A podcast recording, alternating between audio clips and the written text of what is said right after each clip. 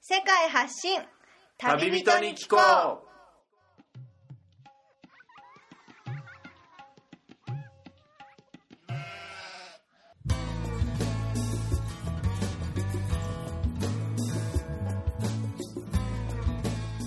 この番組は世界各地で出会った興味深い日本人の旅人にざっくばらんにいろいろなことをインタビューしていく番組です現地での旅の話の本編と脱線話のアフタートークの2本立てでお送りしますさて今回の旅人からは世界のどんなぶっ飛び話が聞けるのでしょうか皆さんこんにちは現地から直送世界発信旅人に聞こうお届けするのはみつるです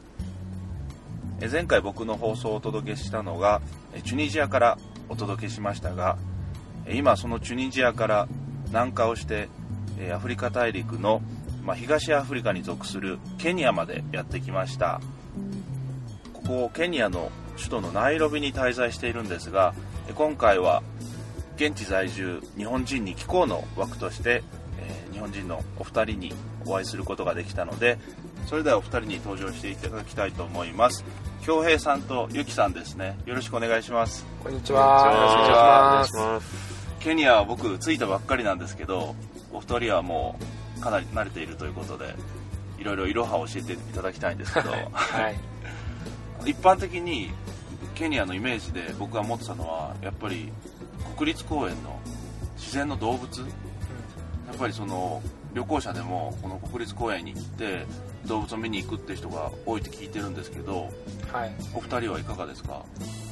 そうですね。僕、あ、どうも、ゆうきです。あゆきさんですねはい。あの、僕は、今、ケニアに、はいまあ、10ヶ月、はいまだ10ヶ月しか行ってないんですいけやど、もう10ヶ月はい。で、まあ、もともと車を、モンバサで、あモンバサというはい。街で日本の車をモンバサで売ってたんですけど、はいまあちょっと仕事忙しかったんで、ええあんまりいろいろ行けてないんですけど、あケニア内をはい。ナショナルパーク1回行って、はいはい。もうゾウ見たり、はいチータ見たり、はいあの、ね、掴んでみるような、うーん素敵な動物がいっぱいいましたねもうそれは車ではい 4WD の車ではいもうサバンナの中を駆け巡ってあのドライバー一人雇って、はい今 SUV の四駆のやつ乗ってるんで、ええそあれお仕事で使ってたはよういそなう使ってたやつを、うんまあ、あのモンバサからちょっと北にはい300キロぐらい上がって、はいあのなんという国立公園ですかねソルドリックホテルっていうところがあってそこの、えーナショナルパークなんですけど、はい名前ちょっと忘れましたあはい大丈夫ですいいですか大丈 夫ですはいはいそこでそのホテルには、ええその水のビががあって、ええ象が夜そこに集まってきてあ夜集まるんですかそうですね象って夜行性の種類の象もいたりするんですかえっと、分からないですけど、まあ、やっぱ夜行夜動いた方が、ええまあ、まあ水飲み場が多分その休憩所というか、い安全な場所っていう認識があるんじゃないですかうーね、んは象の大群で現れて、いはい、2 3 0頭、い、30頭、はい、小僧からはいおお大人のお像まで、うーんはい、その他に象以外だと結構日本の野生では見られないような動物ってどんなのがいましたかまあ、キリンキリンでシマウマシマウマでガゼルとか、あガゼルはい、で一番感動したのがええチータチーターチーーターがそのチーターってなかなか会えなそうそうななイメんでーすジよがありますそねのガイドしてくれた人も、ええいやお前はラッキーだよとうーん言ってくれて、お前はラッキーだよこのチーターがこうちょっと草むらからええ顔を出して、もうなんかこう狙ってたん狙でっすてかるかのようにええこう勇ましく立ってるところ忙しくなってるところ、ガイドも保証できないって言いますねそうなんですよね、一応ここら辺にいるって思われてるところになんか携帯電話で国立公園内連絡を取り合って、うんあ今こっちの方にあのそんなツアーが5台ぐらい出てて、ええそのガイド同士がはいこう今何見えたよチーあーター見れたよって電話してたしで僕は連絡でそれガーッ取れてと集まってはいはいはいそうですね極力みみんな同じ方向に行かないようにして、あそうなんですか、はい、動物が逃げちゃうとかそういうのも含めてまあその確率上げるためにじゃないあですか確率上げるためにはいあーみんなでいろんなとこ出て、はでそのガイドが見つけたやつをこうホテルに電話してそのけうんホテルにその掲示板みたいなのがあって掲示板です今日かはどこのエリアにはいシーターが出たっていうのを書くんですよね、はいはいでそれ見てそのまたガイドが行ったりうーんでその旅行者がこれ見てはいそのガイドにシーターみたいって言あったありとかっていうのでやってましたねでも基本的には野生の動物ですからはいその人間慣れしてないというか、はい、まね、出会ってしまったら、そうですよねうん逃げちゃう可能性もあるし、そうですよねもちろん触れたりとかそういうんじゃなしにまあ本当にう彼らの生活の中にテリトリーに行って見させてもらう的にん、そうですね、そうですよねそれは本当にもう怪我しちゃいけないというかはい、無理にその近づいてって怪我したみたいな話をなんか聞いたことあるんですよあかなりそうですか昔とかあったと思うんですけどそういいうや窓は開けないでくれあまだ開けるなと、と、はい、カメラ撮るときだけちょっと開けるちょとこかっと開けて、あ距離があれば、まあまーうーんヌーとかの大群があ、はい、現れて、はいそれはやっぱり NHK とかのその動物番組とかで見たことうんないですからまだ僕はそのナショナルパークに行ってないんではい、日本でやっぱり見れないような本当にねうん、動物、まあ、キリンとかそのゾウとかも日本に生息しないですけど動物園にいることはいるじゃ見なたいこでとあすりまかすもんね、そうじゃない動物が見れるっていうのがやっぱりこういうケニアの特徴というかいいとこだと思うんですよねうんはい、いや動物もそうですけど、はい、星空あが、夜空の夜空のその星の数があもう見えすぎて、ー見えすぎてですか、はい、もうどれがどどの星なのか、うーんはい、感動しましたね。日本とあのカシオペア座とか、はい、十字星とかそういう似てるものも見られたりオリオン座とかあはあるんですけど、その星が見えすぎてー、見えすぎてですかどれがオリオン座か初めちょっと戸惑う感じ。はあいー。ナショナルパークも標高が高いところとかにあったりするんですかねあ、そうですね。基本もう内陸ははい標高が高いんで、ああケニア内はあ京平ですどうも京平さんもうんしっかり横にいらっしゃるんではい。そうですよねだから夜その像を見に行かれた時とかしっかり着込んで防寒対策していかないときついみたいなのはちあらっと聞きましたね冷えますね。あ相当冷えるんですねう、ん。15度ぐらいになるんじゃない15度ぐらい結構寒い。まあ、季節によってもう、意外にここ首都のナイロビも標高は低くはないんですよね、ん。うん。 1700 1700前後、うんぐらいはありますね、うん、意外にその平地に行けばアフリカ特有の暑さがあるかと思うんですけど、うん僕も来てみるまであんまり分かってなくて、うんいや、も僕、モンバサから来たって言ったじゃないですか。ええはいやっぱり海の近くなんであ、モンバサ海湿辺気でがすごくて、ナイロビは内陸ですよね内陸で乾燥があ気候が全然違うと全然ちゃうんで、うんまあでも、ナイロビの方はがいその湿気なくて、はいまあ涼しいんで、はい、こう過ごしやすいですね。アフリカの東アフリカの中でナイロビっていうと、もうかなり大都会な街に属すると思うんですけど、うんちょっと旅行者として耳に入ってる情報はやっぱり治安がちょっとうん微妙なうんっていうのをずっと耳にしてたんですけど、暮らしていく上でお二人は常に気をつけてることというか何かあったりしますか例えば、はいまあやっぱり夜はもう歩けないですねあー基本的には、はいで昼間でも、はいそのシティセントラル、まあ、いわゆるタウンって言われてる地域なのかは、えまあこうなんですいろん,、まあ、いろんな人種そのアフリカの中でも、はいい、ろんな人が集まってるんで、はいやっぱりごちゃごちゃしてて、えうんまあそういう意味でこうなんていうんですかね生活安定してない人が多いん移で民の人たちとかそうですね仕事を求めてそうですね首都だと自然とそういう人も集まりますからねうんうんそうでまあ当たり前ですけどやっぱりこっちに来るともええう肌の色でマイノリティでもすぐあー分かってしまう目立ってしまうんであの中国人かっていうふうに言ってきますよね、うんうんうんうんでいずれにしてもやっぱりその現地の人らはお金持ってるっていうふうに見られるんで、えまあ、何かしら歩く時はやっぱり気をつけてえうん歩かないと、はい最低限は、そうですねあんまり大金とかも持ち歩かないようにとそいううでかすねあとまあ腕時計とかそういうネックレスとかこうアクセサリーそういうことももできるだけつけない方がまあそのの予防っていうことですねそのなるもほうど狙われないようにいかにするかっていうなるほどそこがやっぱ一番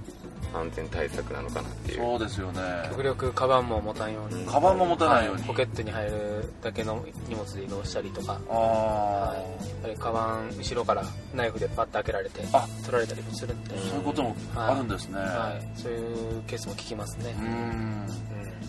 でもお二人はお住まいになられてるということでもう旅行者の立場よりも現地人に触れる機会っていうのは結構自然に多くなると思うんですけど、うんうんそのケニア人の気質っていうのはどう感じられますかうんまだ僕も、あのーケニアに来て3ヶ月なんであこうすごく詳しいわけじゃないんですけあいえど、まあ、やっぱり部族によってあ部族性格が違うっていうのは言われててあでそのナイロビに一番多いのがキクユ族で大体25%ぐらいがーキクユ族でその次多いのがルオ族っていうちょっと西の方のはい民族なんですけど彼らもだ大体20、まあ、何パーセントいて、はいこの2つでほとんどおケニアにいる部族の半分ぐらいは占めてるんですけど、まあ、キクユはやっぱなこうナイロビに多いっていうことで、はいまあ、すごい商売気質あが強いでそれに比べて、まあ、ルオはまだこうなんていうんですかね、えー穏やかというあかそうですか、うん東京人大阪人みたいなまあ、そうですねやっぱり大阪人がねやっぱりね、 2人も二人もね関西ということで は い、僕も若干若干そのペースに飲まれつつあるかなと思うんですけど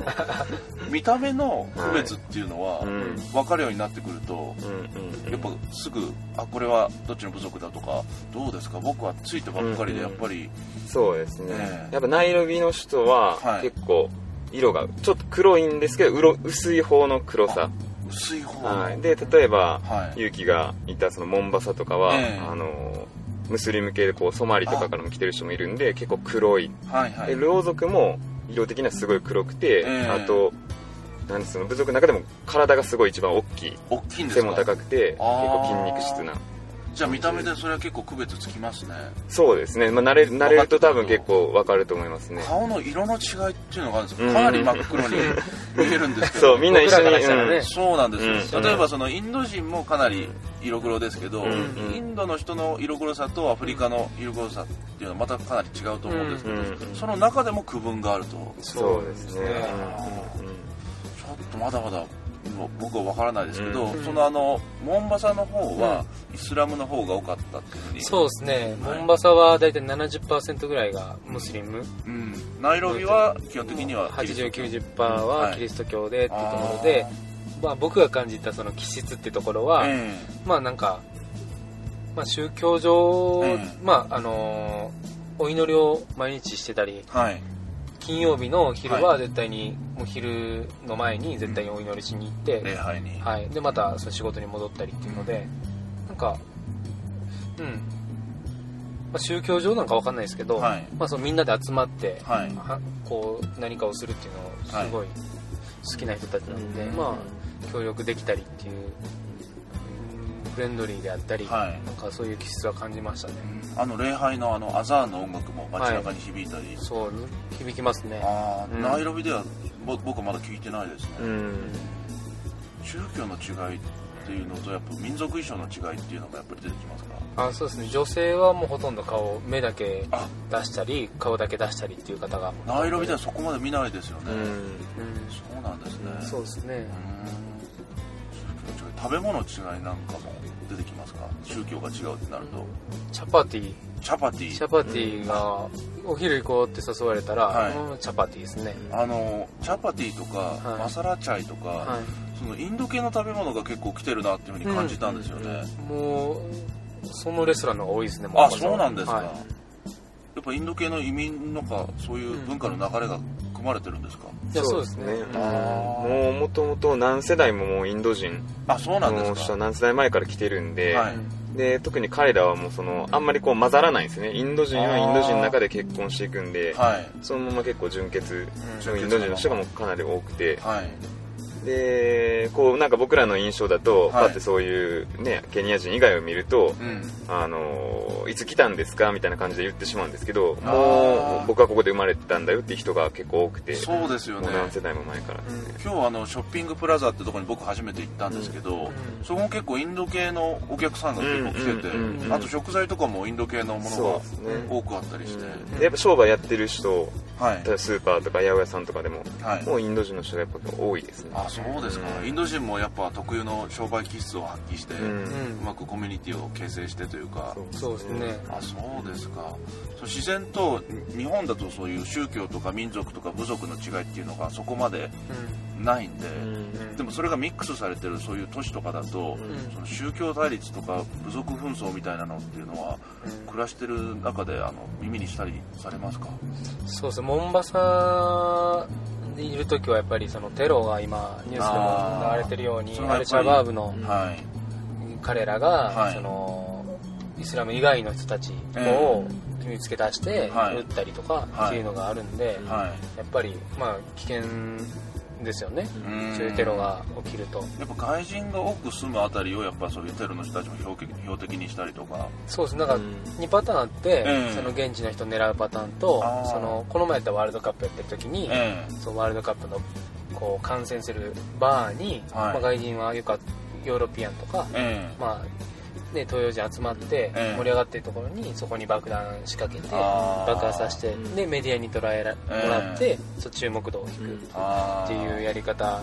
がありますよね、うんだはい、からやっぱ観光地あんまり、うんでまあ観光地ヨーロピアンの人もねモンバサって行かれるリゾートみたいな場所なんですもんねちょっとモンバサなんですけど、ええ北にラムっていうところがあるんですよ、えそこがソマリアにちょっと近いからうんその観光地は危ないっていうので、えはいもっとこう日本人の中でも外来種的にもはい、もう避けてくださいっていうふうに入ってるんで、えはいえでも実際にそのケニアに僕も来る前にうんそういうこと紛争とかテロとかっていうのをニュースで文字を目にしたりすると不安な気持ちとかになったりとか大丈夫かなって思ったりしたんですけど来てみるとうん特に暮らしてみる人とかに話を聞くと、まあ、そういう中にもう何十年も住んできたりむしろケニアの外に出ていない人からするともう当たり前のものとして受け止めてる感っていうか、お二人もやっぱり在住していくにつれてそこのやっぱうん気持ちっていうか、うんまあでも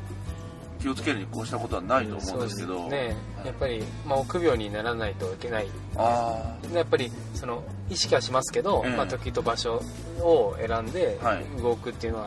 やっぱ考えてますあね、うんだからショッピングモールもはいもう昼過ぎの多い時間に行くのええは避けて、の朝一だけとか必ず入り口でセキュリティチェックがああそうです荷ね物、検査みたいなうんバッグもなんか持ってあれがねあるイコーはルいやっぱりそういう危険性っていうかね、うん、ちょっと、うん怖いですよねただあれも全然完全な検査じゃないから特に車なんかではいパーキング入る時なんかはすごい感じるのが、はいなんか笑顔でこうもうなんていうんですかね、ええ接すると、ええもうけん検査ももうしないあみーはたいいな、はいその全然こうそはいの調べ方が甘いというか、空港に行く時なんかもうん聞いた話によるとそのチェックは一応あるけど、うんそのケニアがスワヒリ語が話されてるってことで、うんそれが話せると元気よく愛想よくすると、うんなんかすごく切り抜けられる的な、そうですねあでまあその警察関係とかーはい今ちょっとこう捕まったりなんかした時も、ええやっぱりそのシリアスにえ笑顔ではい、言葉をまあ話せた方が、はいまあ、多少のねそのチャイっていわゆる賄賂みたいなものは払わないといけないけれど、まああ少なくて済むというかーあもうそういうのはでも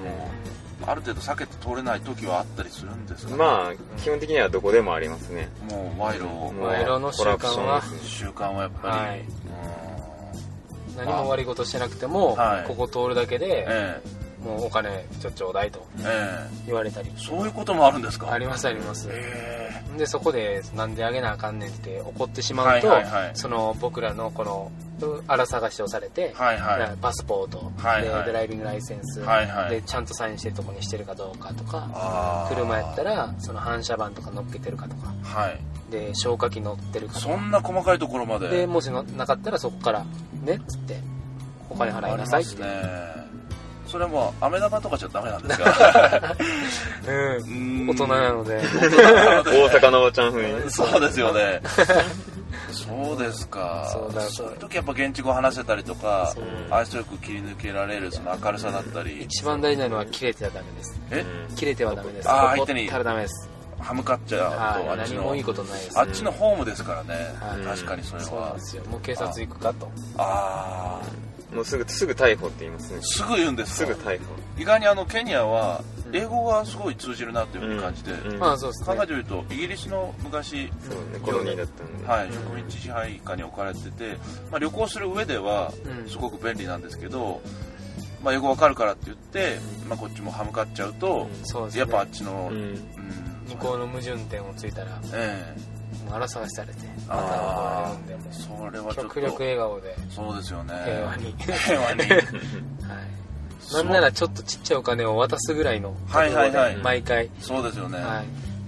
そのぐらいも覚悟はあった方がいいとはいあの現地語のスワヒリ語はお二人はいかがですか、いやまだ今まあ勉強ちょっとし始めたぐらいで、少しうん簡単な単語ぐらい、はい挨拶とか文法的にはいかがですか文法はまあ英語に近い、あそうですかうんまスワヒリ語一応タンザニアの方でもあうん話されてるということでもともとタンザニアがメインであ向こうの言葉、タンザニアで喋られてるスワヒリ語の方がすごい正確、あそうなんですか、はい、でこっちはかなりブロークンでもう英語とあ混ざったりりする時もあるしあそうですか活用とかが違ったりとかそうだから結構ケニアでスワヒリ語習った人がタンザニア行くともうバカにされるというか、あそこまでですかじゃもしこっちでビジネスなり何か始めようとして言葉を習う必要がある人は、うんタンザニアで習ってからこっちに来るっていうパターンでも、まあでもこっちで喋ってるのがもうブあラなンるほどうんうんブロークンな感じなんであなるほまどあ、ここで喋るには全然問題ないかなうんそうですでまあ完璧に喋れなくてもまあ英語かはいがやっぱりその共通英語は本当に通じますよね、通じますね、やっはぱり挨拶とか、はいさっきのそのコミュニケーションのところですごいスワヒリっていうのは、うんいはいやっぱりなんか日本にいてる僕大阪住んでたんですけど、うんはい大阪に住んでる時に外人さんが「はい毎度」とか言ってくれたらうれ嬉しいじゃないですか そうですよねまあ、そういう感じでうん笑顔になって「ななんぼ」っていう、はいうんそんな感じのそはのいつかみの部分でスワヒリっていうのはすごい大事かなって、でも僕あのナイロビのうんそのセンターのあたりでうん歩いてると、うんその「こんにちは」みたいな感じで、んそのサファリツアーうを「んお前行ったのか」っていうふうに、結構しつこい感じでうん声かけてくる人が何人かいたりしてうんまあああいうのも気をつけないとっていうのはやっぱあるでしょうねサファリに連れて行きたいんでしょうね、うんそうなんですよでね間に入るだけで彼らお金をそうゲットできるコンはピュいーはタいーなはんで、いはいなんかエージェントみたいなのがすごいんですよねフリーでそうなんですよねはい、そうなんですよすぐ仕事をこうつなげて、うんそのつなげた相手からもらおうとすると、ああうん空港の時点でもういっぱいそのサファリツアーの申し込みのデスクがあっうんてでその街中行っても本当に「I love Japan」みたいな感じで近づいてきて つかみは OK ですそうねなんですよ もうでもなんか見るからに怪しいっていうかうんまあ怪しいっていうかまあ本当にもう正直正直顔が本当に黒いとうん、うんまだ表情とかもなんかいい人かどうかとかもまだうん見慣れてこないとわからないんですよね、そうですよねその辺がちょっと感じましたね、うんねそうなんですよねさっきあのモンバサの方の食べ物について教えていただきましたけど、こっちのナイロビとかケニアで一般的に食べるものの中で、うん特徴的な食べ物って何かありますか特徴的、はいまあ、結構これなイギリス領やったところは共通して言えるんかもしれないですけど、料理がやっぱあんまり豊富じゃないし味も種類まあが、そんなに多くなくて、はいでまあ、よく食べられてるのは本当にメインではうがりっていうそのありますねトウモロコシの粉を練ったやつあの形状でいうと白くて、うんまああのなんていうんですかスポンジ状になってて、うんお餅までもちもちにしへんけど、はいちょっとペースト状も残りつつのうんこう,、そうなんですよね、はい雰囲気はママッシュドポテトみたいな感じやけどあそこまでこうしっとり感はない味がついてないというか味全くない、うんないですよね あないんですね全部ないですね場所によってはついてるのもあるのかなと思ったんですけど、そうですかないですねもう現地の人はあれをスプーンとかフォークじゃなくて手でそうですね食べますスープにつけたりして、うんそうですねもうお二人とかもやっぱり慣れてきたらそうですね、うんずっと食べてますね、あーうがりにに、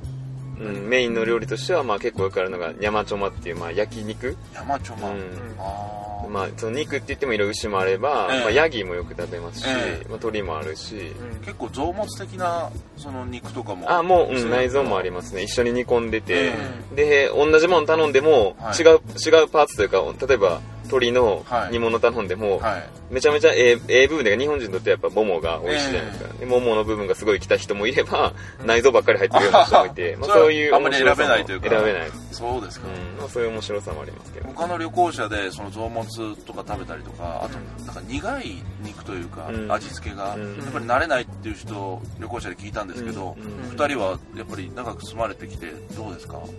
現地の食べ物そうですね、はい全然いけま すね全然いけ僕ます僕かもともとはいなんか青年海外協力隊っていうのあで、あはいザンビア共和国の方に番組の途中ですが収録時間が長くなりましたのでこの回を分割しました次回もこの続きでお楽しみください